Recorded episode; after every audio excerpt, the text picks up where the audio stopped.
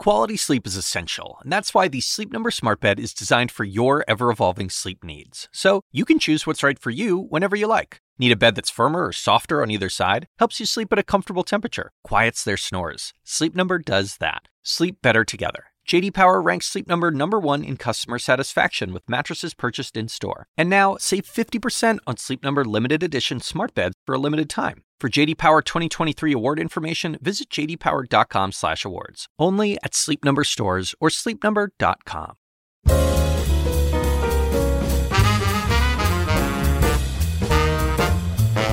And now, from the University of Chicago Institute of Politics and CNN, The Axe Files, with your host, David Axelrod. Jose Andres became a celebrity as one of America's foremost chefs. His own personal journey is an inspiring one. From a small town of modest beginnings in northern Spain uh, to the impresario who runs 25 restaurants around this country. But what has earned him the respect of so many are his humanitarian efforts to help those who are hungry, to help those who need a second chance, and most recently, to feed the starving residents of Puerto Rico in the wake of Hurricane Maria. I had a chance to sit down with him recently to talk about all of this and left more inspired than ever. Jose Andres, so good to see you, my friend. You know, this is what we know about you. You have a sense of justice, you have a sense of fairness, you have a sense of obligation to help uh, people, but it all began with a sense of smell. That's what I've learned uh, it, back in uh, in the day in northern Spain. So let's start there, and how you became so enamored of cooking. David, I'm super thrilled to be here. And uh, do you have many chefs coming to this? You know what? Uh, I'm the probably one? you're all, you're only the tenth or eleventh chef we've had. Ah, okay, No. something, nothing. you No, you you you are blazing the trail right. for us. So I'm expecting more in the years to come. Yes. Thank well, if they if they are uh, socially active chefs, they get they get to jump to the front of the line. So, uh, David, you know, I'm a, I'm a cook. I left school when I was 14, but for me, cooking always, uh, since very early on, Why? Was so important. Listen, uh, I was born in Asturias, uh, mining area, in a tiny town called Mieres, and It's northern Spain. Yep. Uh, uh, super green. I love cows, rivers, salmon in the spring. Um, but we need to remember that the Spain I grew up in, uh, restaurants were a luxury. Everybody had to cook at home. Everybody will go for the bread every morning. If you ate fish, you will go to the fishmonger. Uh, everything was daily. The refrigerator is not like it was full. You will buy for the day. Those were the days. And my mother or my dad, they will always be the ones cooking. That's the way it was.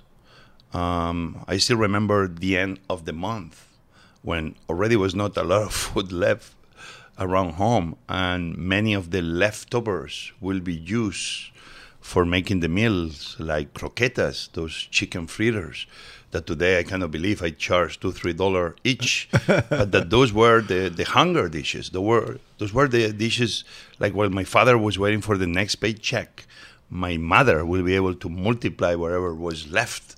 And it's funny, I never remember the biggest steak moment or the big fish. I remember all the dishes that my mother made during the last week of the month with almost nothing. And those are the dishes that sometimes attach me to my childhood. Uh-huh.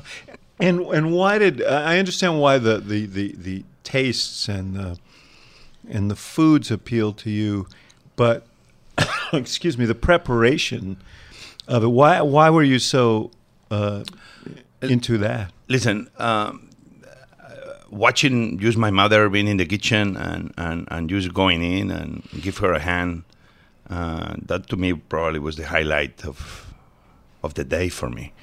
Um, I still have the, the aromas of those roasted red peppers that then she will saute with garlic and olive oil. And You're will- killing me, man. We're never she gonna get will through. I'm, I'm gonna have to she will leave and cook get them for an hour here. until they will become like confit, soft. Sweet, a touch of sherry vinegar at the end. Those peppers still I try to recreate with the memories I have of of the smells, of the aromas, of putting the finger uh, if she was not watching, uh, and, and, that moment that you will bring that that finger of something I felt I was stealing, it always tastes so much better. Uh, Is she still living? Or? No, my mom. My mom was a nurse. She passed uh, a year and a half ago. Um, what did she think about your uh, career and your success? Well, they were always very, very proud uh, of, of of seeing this boy that came very much America with fifty dollar and and so how managed to to to to have to have a restaurant and then two and and everything else. Obviously, yeah, mothers and fathers. Or... 30 already, I think, oh. in my last. But who's count. counting, right? Yeah, yeah, yeah. So, did, but did she approve of the tastes? Did you think you, did she think yeah, you were yeah, doing yeah, it right, or did she say, you know what, not quite up to snuff? No, no. She was uh, like every mother, uh, or like now my daughters. They will only give you enough credit uh, so you you you are you had to push yourself harder, and I think that's key in life. I think family members, if anything, they need to be honest with you, and and many of our family structures, I think, yes, giving support, but also pushing everybody forward. No, not not saying everything is okay. You have to to to push harder to convince everybody that you could be the best chef. And and what did your dad do? My father is retired now. Uh, another no, uh, he was well, what did he do too. back then? Uh, a nurse. Oh, also right? in the hospital. So I was born in Asturias, but we moved very early on to Barcelona.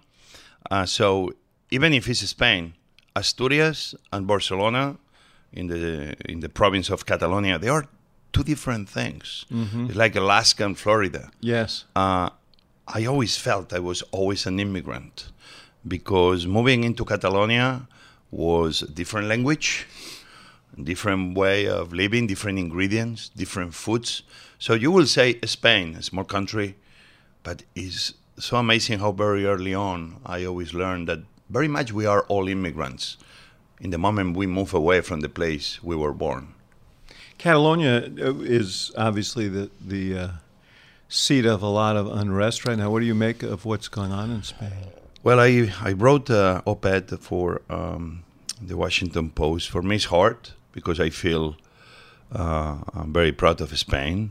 Uh, I feel very proud of where I was born in the region, Asturias. But then I feel very, very Catalan. I speak and write uh, fluent Catalan. Many of my family members are Catalan, and we have different points of view. And me, I try to be a man of inclusion wins the day. Uh, I cannot understand how Catalonia, and especially Catalans, uh, that they use one verb, one word called seny.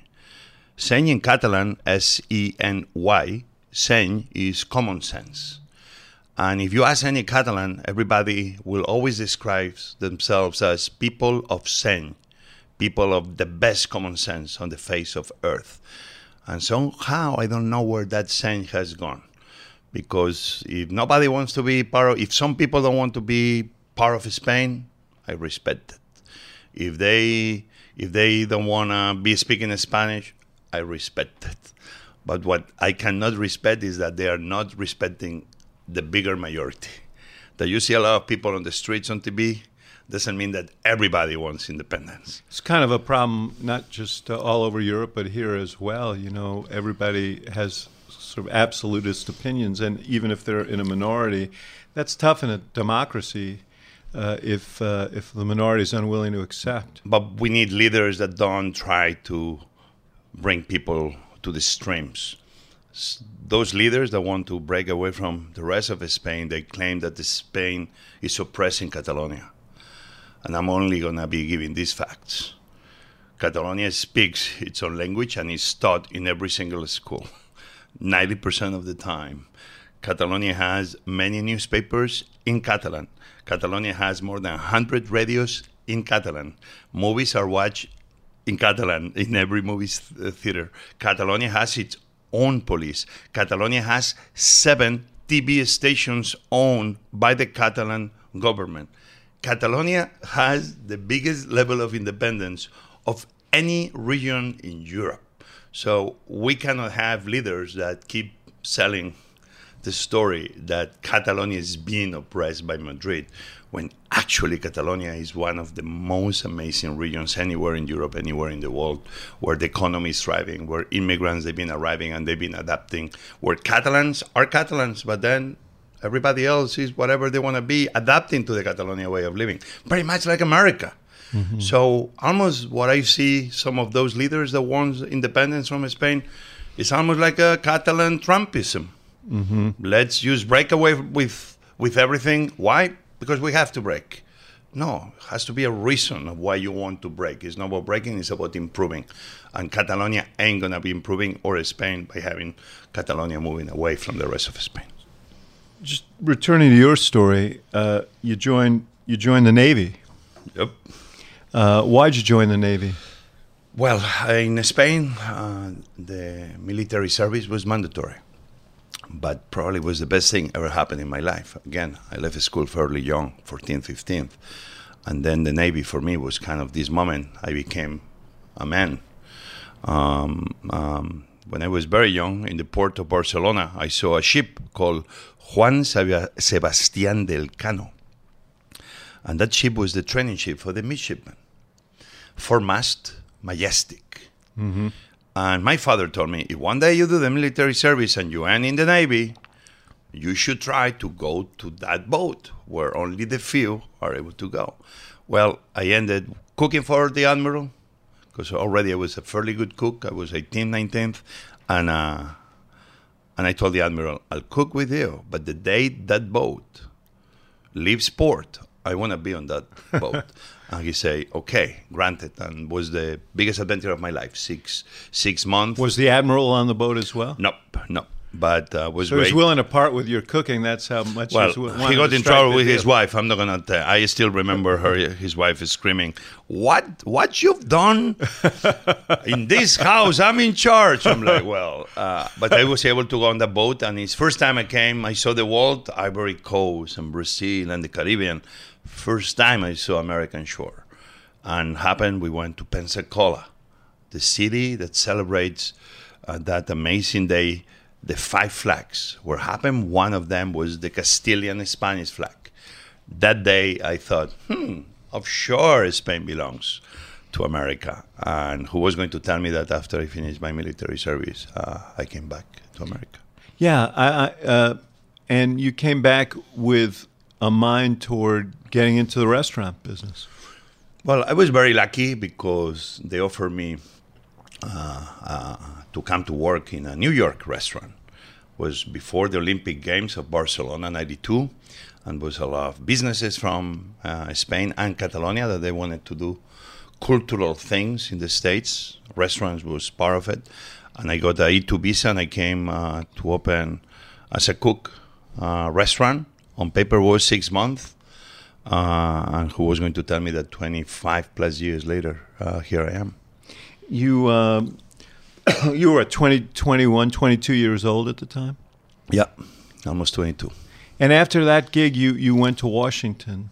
And I landed in Washington around January, February 1993. One of my first guests coming on this restaurant in the middle of nowhere on 7th and E Northwest. Very much yeah. the Penn Quarter that you could buy drugs at 3 p.m. in the middle of the day, no cars on the street. Who is the first person that almost comes through the doors? Senator Patrick Moynihan. Oh, no kidding. And through many conversations, I think one of them one day told me, Jose, if, if you love America, America will all, always love you back. Uh, and that's the only thing I've what made you. What made you decide to open up a restaurant there? Because as you point out, it was it was pretty down on its luck neighborhood until the arena was built. And well, at the time, I was just uh, young, 23 years old. I came as the head chef but my partners who found me. Uh, Roberto Alvarez, who he became the uh, Dominic, Dominican Republic ambassador in the in United States, and Rob Wilder. Uh, they're the ones that gave me the opportunity to to to have a place to belong. I think we are always men and women looking for a place to belong, and I knew I was looking for my place to belong. And and Washington, I think, was a a love affair in the moment I, I arrive. I, I, I enjoy the city. I love watching the White House, the Capitol, Mm-hmm. the mall, the Potomac, and I said, hmm, I think this is gonna be my place. But that neighborhood, uh, what, what? I guess what I'm asking is, what made you bet on that neighborhood on Penn Well, my, uh, actually, my partner saw that that was very very low rent, no anymore. Mm-hmm. Yes. Uh, the the landlord gave you a very very very good kind of uh, initial money to start up the business, and that's very much how many many cities uh, began growing. And so my partners decided to make the bet. And and the banks were not too too thrilled. They were like, "Are you sure?" and you know one thing, uh, what I learned is that small businesses, in this case restaurants, they can build and create neighborhoods. Mm-hmm. Just one business at a time. Jaleo, we were the first very much, and the Shakespeare Theater. But then the Verizon My gosh, came and everybody the, else. the place is teeming with uh, activity now. I think you're right. I mean, uh, you know, these are quality of life things, and when a when a good restaurant moves in, it changes a neighborhood. When businesses move in, it changes a neighborhood. So you made a good bet. Yeah, and, and now we have in the area close to seven seven businesses, eight businesses, and moving into other parts of the city now. Now Washington is a thriving, a thriving city more than ever. Uh, and I, you know, I always say I'm a Washingtonian with an accent. Well, when you uh, uh, one one place that you don't have uh, a restaurant is in the uh, is in the Trump Hotel. Uh, you were supposed to, and then you decided not to. Why? Uh, wh- tell me about that. Well, you know, uh, that was uh, back in the days uh, when uh, was almost 24 years ago that I was dreaming about opening a restaurant there because we knew that one day the old post office had to become something else.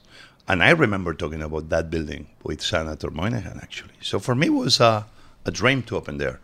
Uh, the Trump organization got the rights to manage that property and convert it into a, a hotel. I was able to sign uh, a lease for one of the spaces that was supposed to have a restaurant.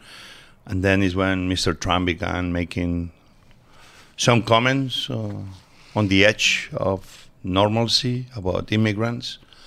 And that day, we began having conversations with Ivanka, which I always respected highly. Uh, and even I spoke to uh, Mr. Trump back in the days. I remember him calling me and telling me, Jose, we're winning, we're winning. I'm like, Mr. Trump, I'm not running on your ticket. I only want to open a successful restaurant. And you, with your comments, you are disparaging the same immigrants and Hispanics I am.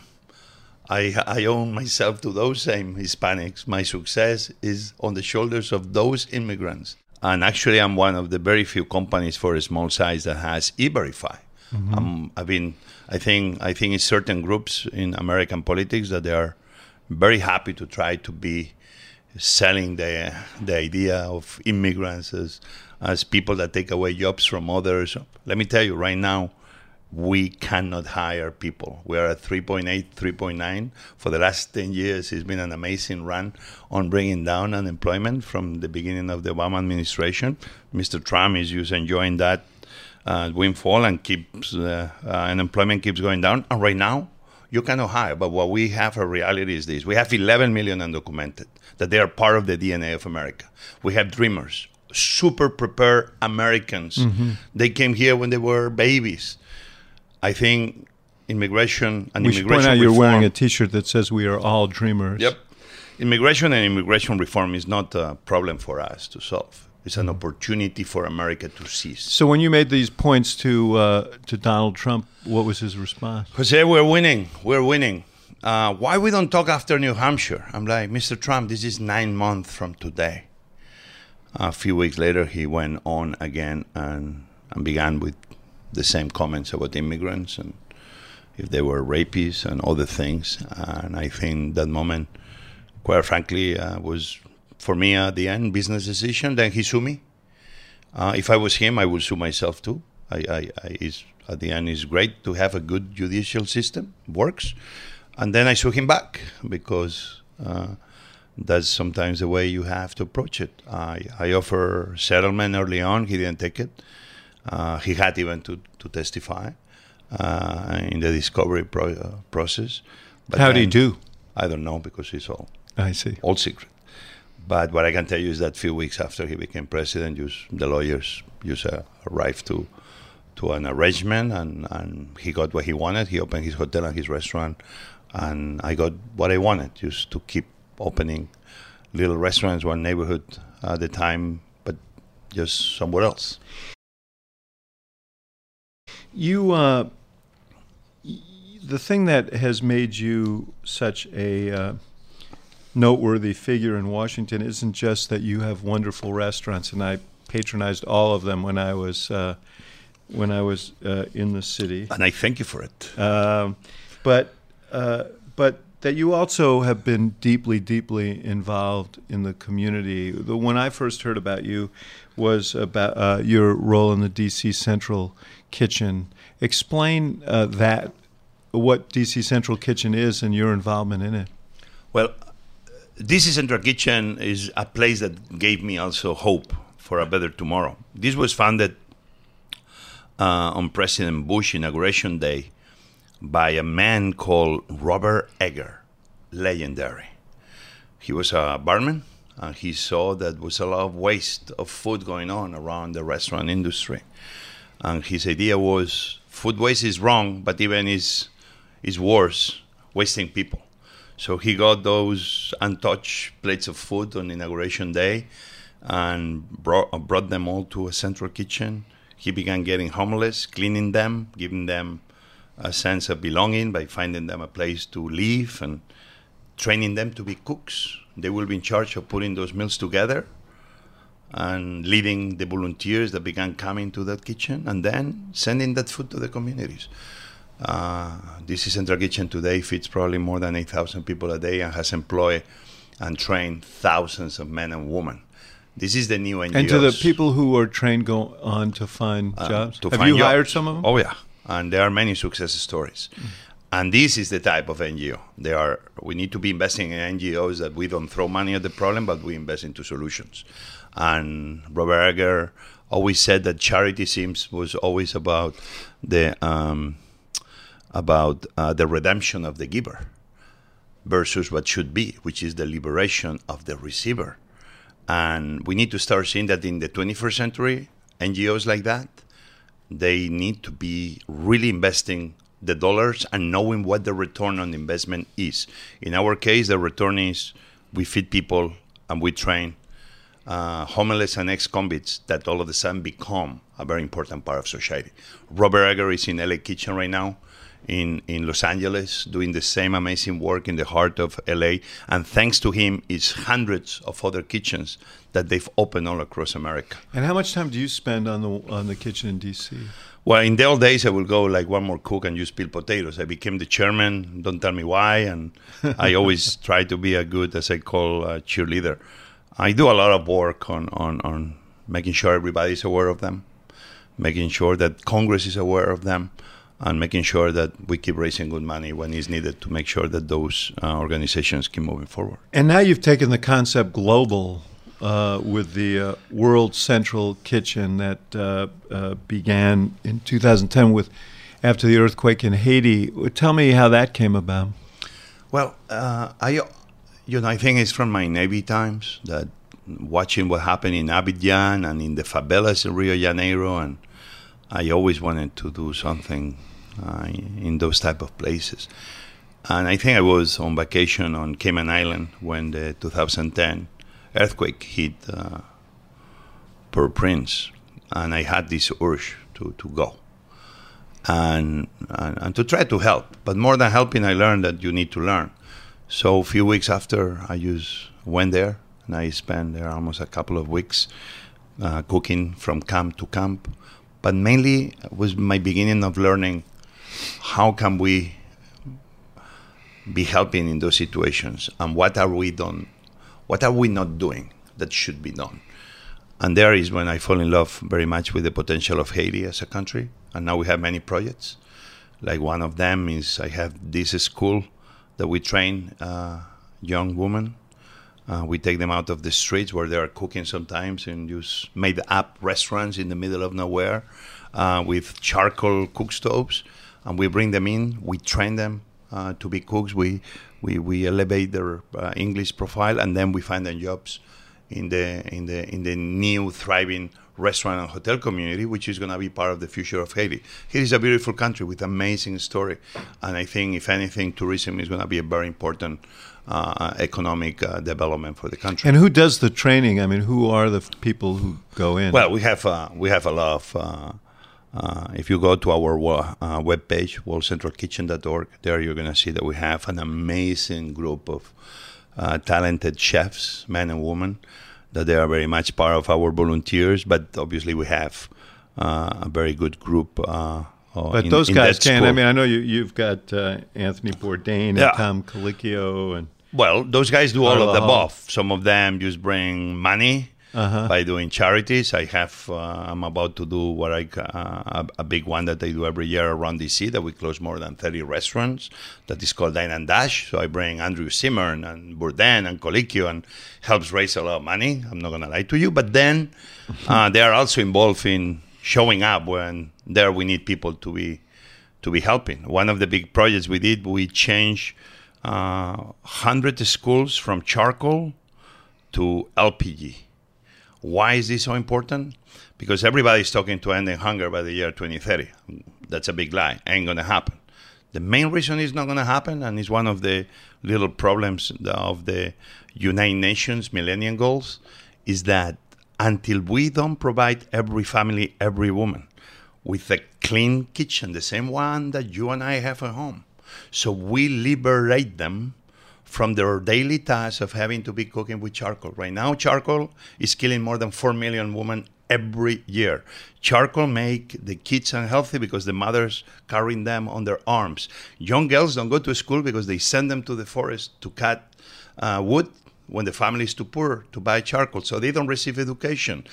Rain comes, deforestation, the rains come down the mountain, takes away the topsoil that is supposed to be bringing a new uh, uh, happy uh, uh harvest. All of a sudden, that that same dirt ends on the ocean. No coral, no reef because the water is cloudy. No fish, no coral, no reef, no hotels, no tourists, no scuba diving. All from charcoal. Huh? All of a sudden, we give them a humble mm-hmm. kitchen.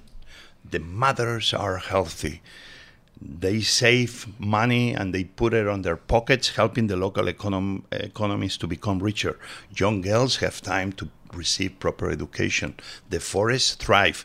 The harvest multiply by 10. The ocean is healthy and the fishing output increases. Tourism shows up. And all because a very humble cook stove. We need to be bringing the conversation of cook stoves forward if we want to eradicate hunger and poverty in the and next uh, it's part years. of the money you raise for these part of it. I, I have two roles. I am the ambassador of the Alliance of Clean Cook Stoves. I was named by Secretary Clinton, and I took that role really seriously. So I go all around the world, bringing awareness to, to, to many countries. And then I need also not only be a talker, but a doer. And so through my uh, World Central Kitchen, we make sure that clean cooking is at the heart of everything we do. And let me tell you, so far we are doing very good very, very, very, very good, successful programs. But I only see that the clean cook stoves you're going to be listening more and more because it's the only way forward. You uh, you also responded uh, more recently to the the tragedies in Texas and then Puerto Rico. Uh, this was another one of those things where you just felt called when you when you when the disaster struck. So the hurricanes and floods. You know, my team and I we've been going to many uh, not only the earthquakes, but then we were in New York, Sandy. We were in many other hurricanes in Haiti. So I guess doing the, the, same thing. Yeah, mm-hmm. we've been doing the NBA. Let me mm-hmm. put it this way. And who was going to tell me that? Yes, Houston. We did almost a quarter million meals. I was able to bring with me over hundred thousand pounds of of chicken and beef, and we give them there to the big convention center. Uh, I heard on your on your way to Houston that you stopped at Target and bought out their yeah. uh, their supply yeah. of pasta. Red Cross gave me a mission, and I was not successful because the place they want me to arrive was surrounded by water, and this is when I get very like next time I have to have a a car that is a boat. so we, we go into that kind of. But yeah, that that's that's what you have to do sometimes. Where I'm, They took a beating in that uh, the Red Cross for the way uh, that disaster was handled. Was that was that warranted based on what you saw? Well, listen, the men and women of Red Cross, they they only can receive my compliments because they are amazing. They leave everything behind and use they go to serve fellow Americans.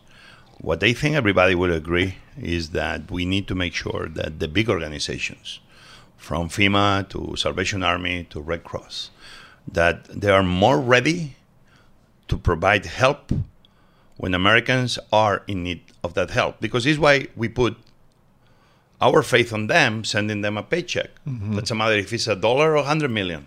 We expect them to take care. When I arrived to Puerto Rico, and I told my wife I will be there five days.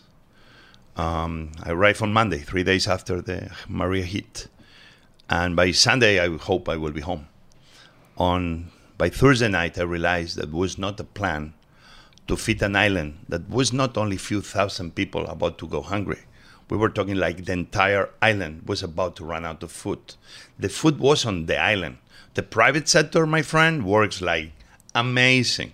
What was not working was use the consensus in how to start providing that aid.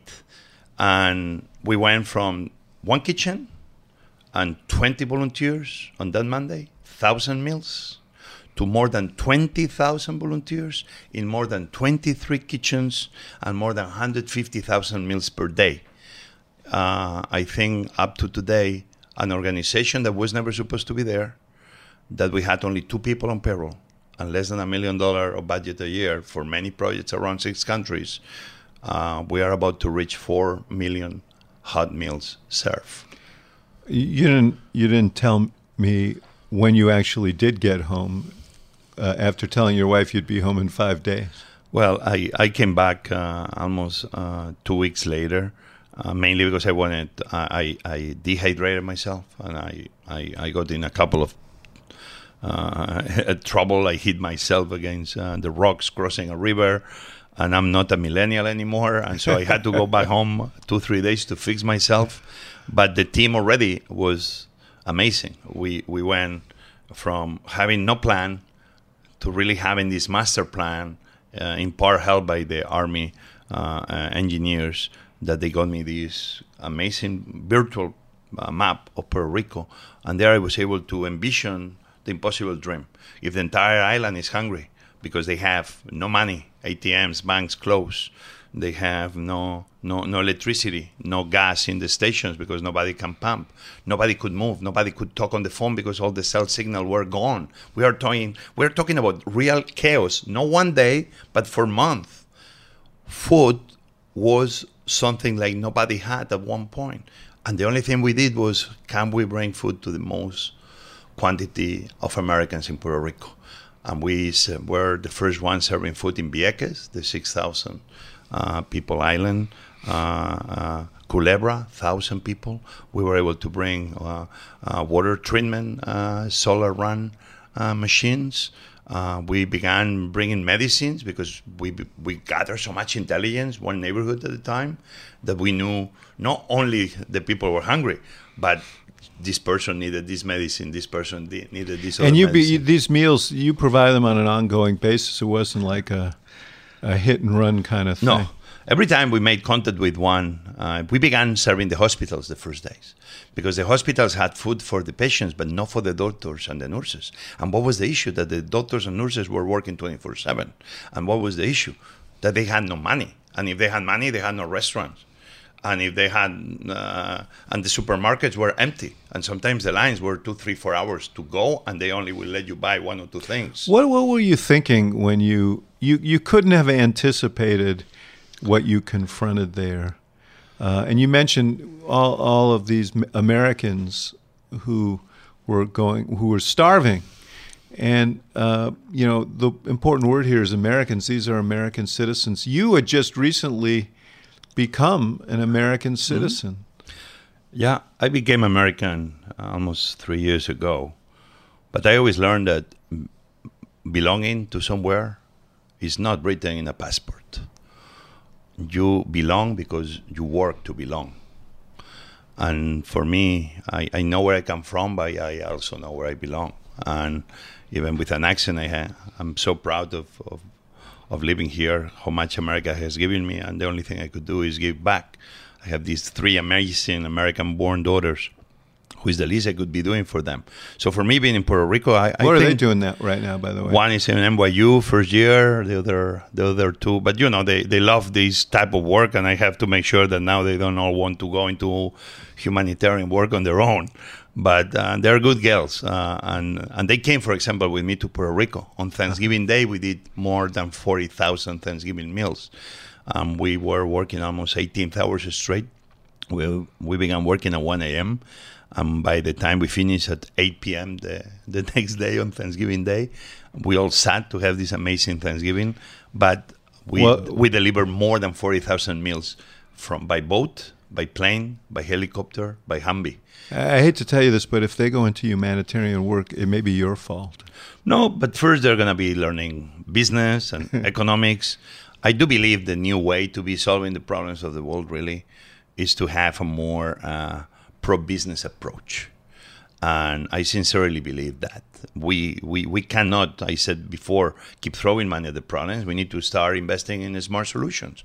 In Haiti, I have we have a, a orphanage that has worked very well. We opened a bakery. All the kids are handicapped, so we built almost the first Caribbean bakery handicap ready. We produce bread not only for the kids and all the people that work in that orphanage, but we are selling the bread, and we're making money those are sustainable eh, smart investments. Then we open a restaurant, then we open another bakery, Uh-huh. and those are the types of things that I believe are the way forward. So, uh, just to return to my original question, what was your initial reaction when you got to Puerto Rico and saw just how screwed up everything was? Well, uh, the whole the whole thing was building because I, I I began just cooking, answering the, the needs of the hospitals. But as people found out that we were doing this, the phone calls never stopped coming. Facebook. Um, if anybody could send a message through Facebook, uh, reporters will begin telling us in this neighborhood nobody has shown up for a week, for two weeks. They're hungry. This this other place have no water, and and for me it was very clear that I, I had to to sound a little bit crazy because I will go to FEMA and I will tell FEMA guys, uh, I need your help. I need we need to do this. Well, you don't understand how this works. Everything has a process, and, and wh- what the process means. Well, you've never worked with us. You need contracts. Um, I don't want contracts. I want to feed the people. Uh, at the very beginning, I began paying everything out of pocket and out of credit card. Uh, I'm a business guy. At the end of the day, I opened a, an account, not knowing that we were going to be getting into millions. At the end, uh, FEMA came in, uh, and, and I'm very, very proud of the men and women of FEMA. Even they made it harder than they need to. Sometimes I feel like FEMA can be a smaller, a smaller group of people, much more efficient, and have many more people on the field. Uh, uh, I think the men and women of FEMA are wonderful, but sometimes everything I heard is always about red tape, red tape. We cannot do this, we cannot do that. But then if you keep insisting, three days later they will do the same thing they told you they couldn't do. But there you wasted time, and you wasted time. And the issue is this: in terms of food, we cannot be planning for a week or two weeks or three weeks. The word emergency, we need to take it at face value. When we talk about food and water, and Americans means now, Yeah. now. Even if you can, yesterday. Yeah. And why do you think that uh, obviously Puerto Rico's an island, but is that the extent of it? I mean, the, you, you know, the obvious question is did Puerto Rico get treated differently in some way than Houston or some of the other places that were uh, pounded by these storms? Obviously, uh, you know my perception, because in life is That's all I'm asking you for. Um, I, I didn't see the the. I, I saw much more help devoted to Houston uh, than to Puerto Rico. But also, we need to understand that this has been a brutal hurricane season. Yes. And we Yeah. could have excuses of why Puerto Rico. And they may be more tired. brutal in the future given the climate science. But but then, if we put numbers of how many people we devoted to help after the earthquake in Haiti, versus how many people we devoted to help an entire American island of more than 3 million people, numbers speak for themselves. We put many more troops and many more people helping Haiti in its moment than we did in Puerto Rico. And even if we do the same comparison with the tsunami in Japan, you will see that America went all the way in to help a friendly country, as it should be. So, Jose, why? I guess that we we we have to put uh, the leaders who are in charge. Uh, I, it's not about blaming. I don't know if it was the Trump administration uh, that was very new in the job. And let's face it, uh, not every of our leaders comes with a master's MBA on uh, emergency yeah, situations. No, I can tell you, by, because we faced these kinds know- of situations, and uh, every one of them. I mean, you have people who are expert at dealing with these disasters, and we had good experience with FEMA. But you know, when you're in the White House, you're faced with new situations every day that you haven't Correct. dealt with. What I think we need to be doing is uh, breaking down the teams, slightly smaller teams, and put, as you said, people that sometimes are going to be from the private sector because they know best. The water situation was not a hurricane problem, was a man-made created problem within even their own Puerto Rican government was uh, people inside the government that they were having a different view about if the water was ready to be drunk or if not. This created kind of news chaos in in Puerto Rico. At the end, nobody was drinking the water, even if some of the water maybe was good to be drank. All of a sudden, three million people they recommend a gallon of water per person. You have to be bringing 3 million gallons of water into Puerto Rico? It's almost impossible. But even if you could, how do you distribute mm-hmm. 3 million gallons of water? It's an impossibility. So, those are the kind of questions that I hope we're going to be answering because if this happens ever again, at least I hope that we really learn. We said that Katrina was never going to happen. And even the Superdome happened. How we kept during five days American people in the Superdome going hungry. Uh, well, that was a very simple problem to fix, but we didn't. Uh, I think we are learning from those sometimes. I see what has happened in Houston at the convention center, how they put more than 12 12,000 Americans, how we provide help with food, with water, uh, health services, etc. So the Superdome, maybe, yes, we learn from it. But then Puerto Rico happened, and nobody was so, prepared. So I, you know what I'm getting at, and you're you're very smart. So uh, I know that you're you're uh, you know what I'm getting at, uh, which is were, one of the things that that that happened in Katrina was that there was a sense that there were people who were just overlooked because they were poor, because they were black, uh, and there uh, and and there is this question as to whether people in Puerto Rico who are American citizens were treated as sort of stepchildren in this whole process. Again, those are perceptions. Did, I'm just asking yours. Didn't America provide more help? Because, let's face it, Puerto Ricans in the island, uh, they vote, but their vote doesn't count for presidentials. So it's not any different than what happens in Washington. That is still the 650,000 Washington D.C. citizens, our Right. vote means zero. And when you don't vote, they don't take you seriously, I guess. In part was that. Uh, but the, we can be blaming what, what happened during 10, 20, 30 years of different governors and different American policies like the Jones Act towards the island that has, uh, has created a Puerto Rico that is very poor and a very big debt.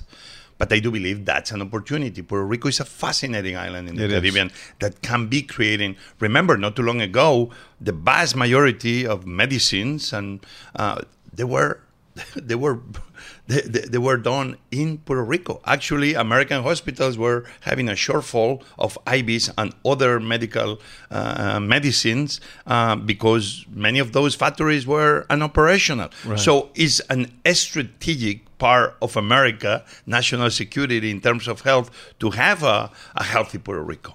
So did we forget Puerto Rico? I, I do believe that to the degree we didn't have uh, a big effort of saying problems are huge.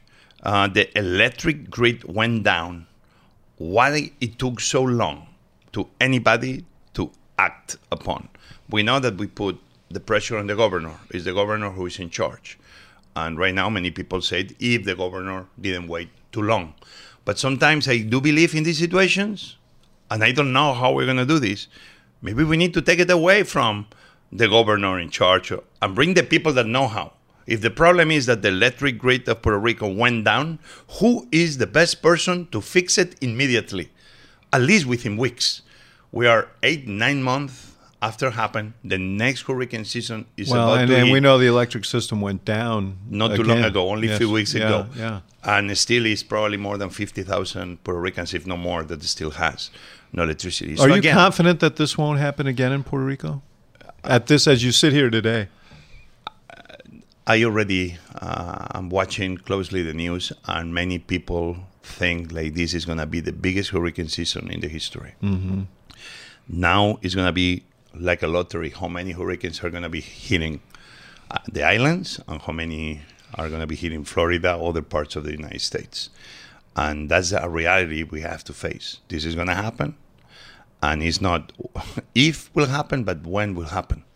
And I hope that just FEMA is doing the work. it's work. kind of a budget readiness. issue also because you know you they, the, the, you have to if you don't budget for these extraordinary things, then you have to appropriate for them afterwards in a federal budget that is overwrought right now. the reality is going to happen, and I'm sure it's going to happen. Virgin Islands is still trying to come back to normal. Other islands like Dominica, but Puerto Rico, I can tell you, if we get hit by another hurricane, uh, I don't know what is going to happen the day after. What I can tell you is that our group of chefs, we already have a plan to be ready to be feeding Americans. The very least we can be doing to show that we care for them, for every American, is just to bring a humble plate of food.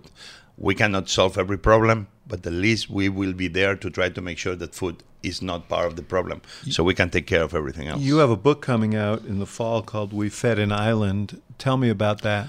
Well, I I brought this book with the help of my friend Richard Wolffe, who came with me uh, almost ten days after. I just sent him a text.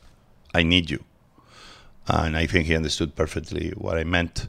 So we're gonna be telling the story of what happened, how we arrived there with very much nothing, but the hope of feeding the few, and at the end we end feeding the many, and how many chefs of Puerto Rico that lost everything we were able to put a team of more than 20,000 men and women with a very sim- simple mission. Um, we didn't meet, we didn't plan, we gathered the food, we cleaned the kitchens and put the generators, and we began feeding one American Puerto Rican at a time. And this is the lesson that sometimes the bigger problems, they have very simple solutions. Uh, sometimes I think we overcomplicate things. And uh, you know, listening to you, uh, you know, you're you're always going to be known for your incredible restaurants, but your enthusiasm for these humanitarian um ventures uh, seems to me to be the thing that gets your engine going more than anything. Listen, I again, I, I always say that people like me we feed the few, but but we have a talent that we can use to feed the many, and I don't think the the, the food industry, my industry, can escape the reality that food is at the heart of many of the issues humanity faces today.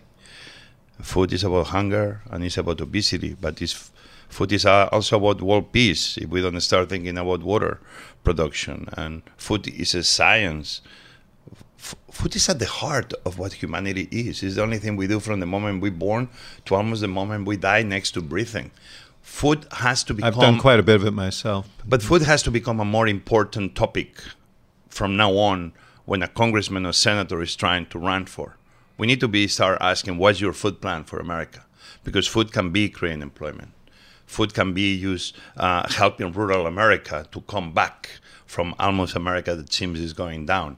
Food can be solving hunger issues. Food can be solving health issues. Food can be creating use wealth. More than 10% of the planet workforce dedicates itself to providing food to humanity. Food should be a more important topic, even on the presidentials. Well, and it's going to become a bigger challenge given the climate change that we're experiencing, because there are parts of the world in which uh, in which the reliable food sources are going to be threatened by changes in the climate.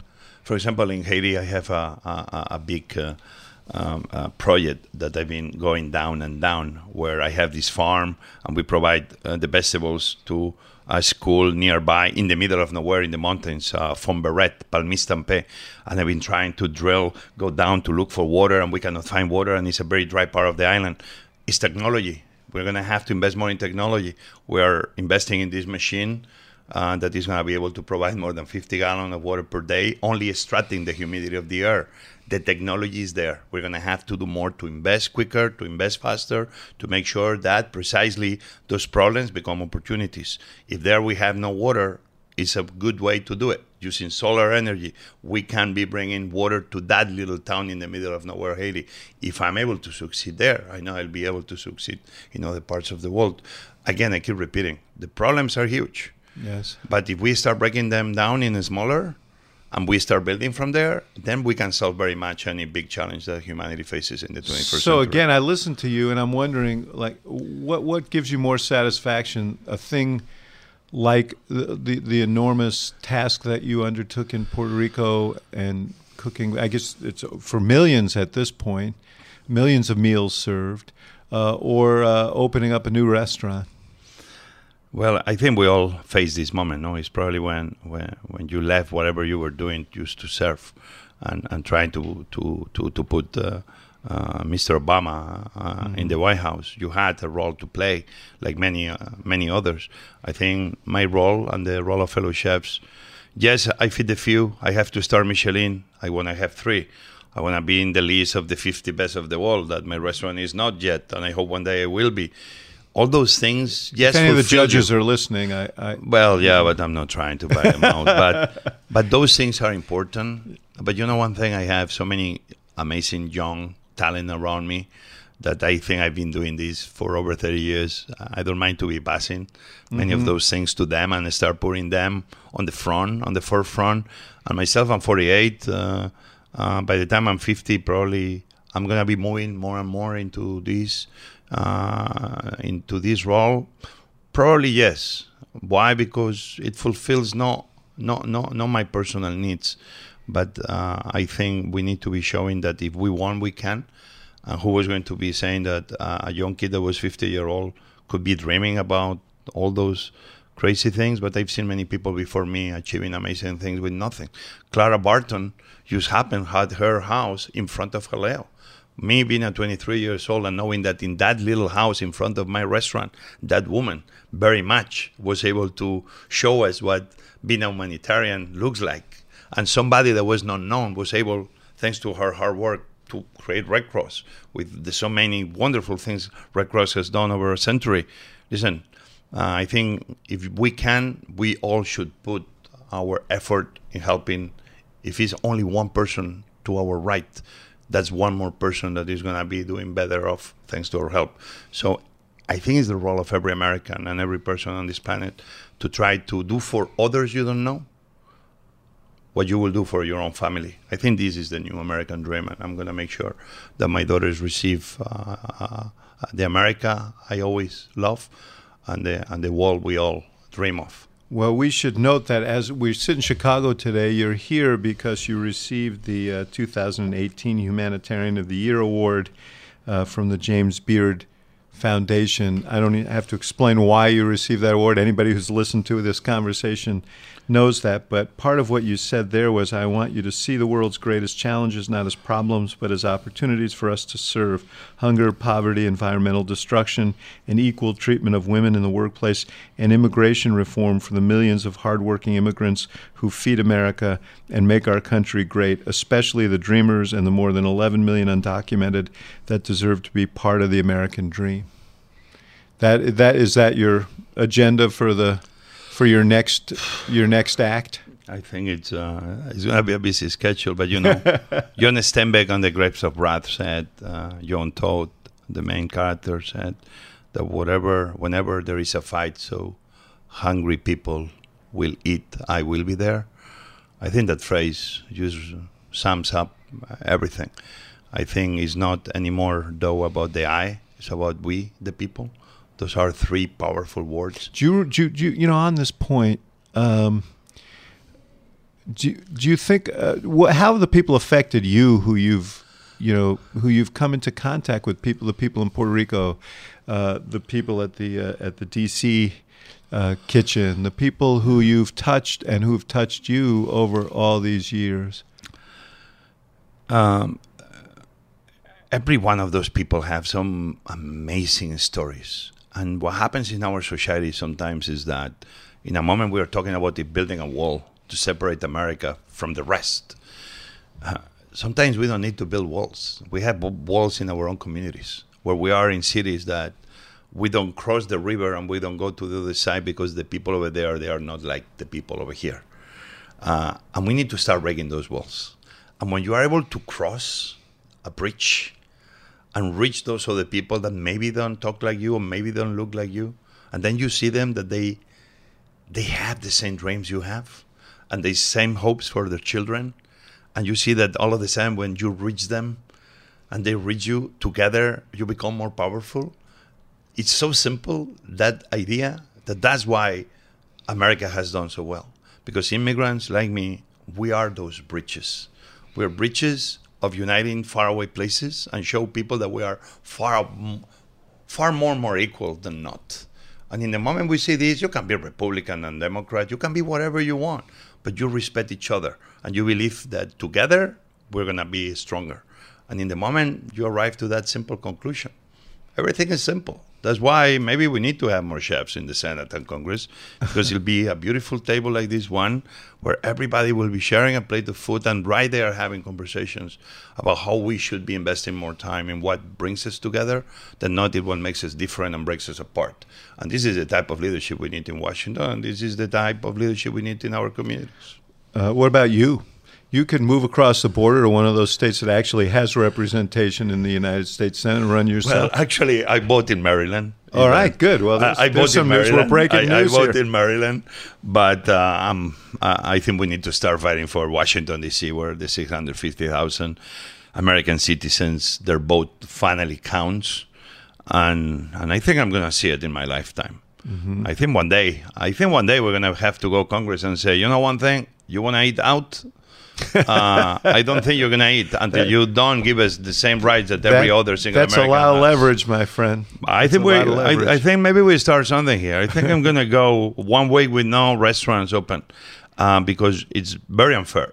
I would say that uh, Washington doesn't have true representation. You actually did close your restaurants down for a day uh, to protest uh, uh, the policies on immigration. Uh, actually, we we did and began only because my team came to to tell me, Jose, don't get upset with us, but we will not come to work, or we will come, but we will not do anything. Um, we don't need you to pay us or anything, but I want you to know that we are doing this. So I didn't do it on my own initiative, Mm-hmm. but I did it supporting them the same way they've been supporting me. How me. did your How did your patrons react? Oh, everybody was super supportive on that end. Um, I I believe that uh, if one day all the immigrants and especially the undocumented, and I think this may happen, they come together and one day they say we're going to stop doing anything until you don't recognize who we are, that we are not ghosts in the system but real people uh, contributing to the American dream. Uh, I think that day we will see how we will not be able to play in any golf course, how we will not able to eat in any restaurant, how we will not able to go to a supermarket because the shelves will be empty. You will see what will happen. So that's why immigration reform should be something like every American, Republican or Democrat, should be supporting, and it's about time we make it happen. Well, let me just say this: you, you, sir, are a great American, and uh, uh, not just a great story, but such an asset to our country. And um I, I'm, uh, I'm proud to know you. Proud of what you're doing. Proud of the difference that you're making, and grateful that you're here today. Thank you for having me, and let's keep this conversation on how one plate of food at a time can solve the big challenges we face today. We will do it. Let's do it. Thank you for listening to The Axe Files, part of the CNN Podcast Network. For more episodes of The Axe Files, visit cnn.com slash podcast and subscribe on iTunes, Stitcher, or your favorite app. And for more programming from the University of Chicago Institute of Politics, visit politics.uchicago.edu.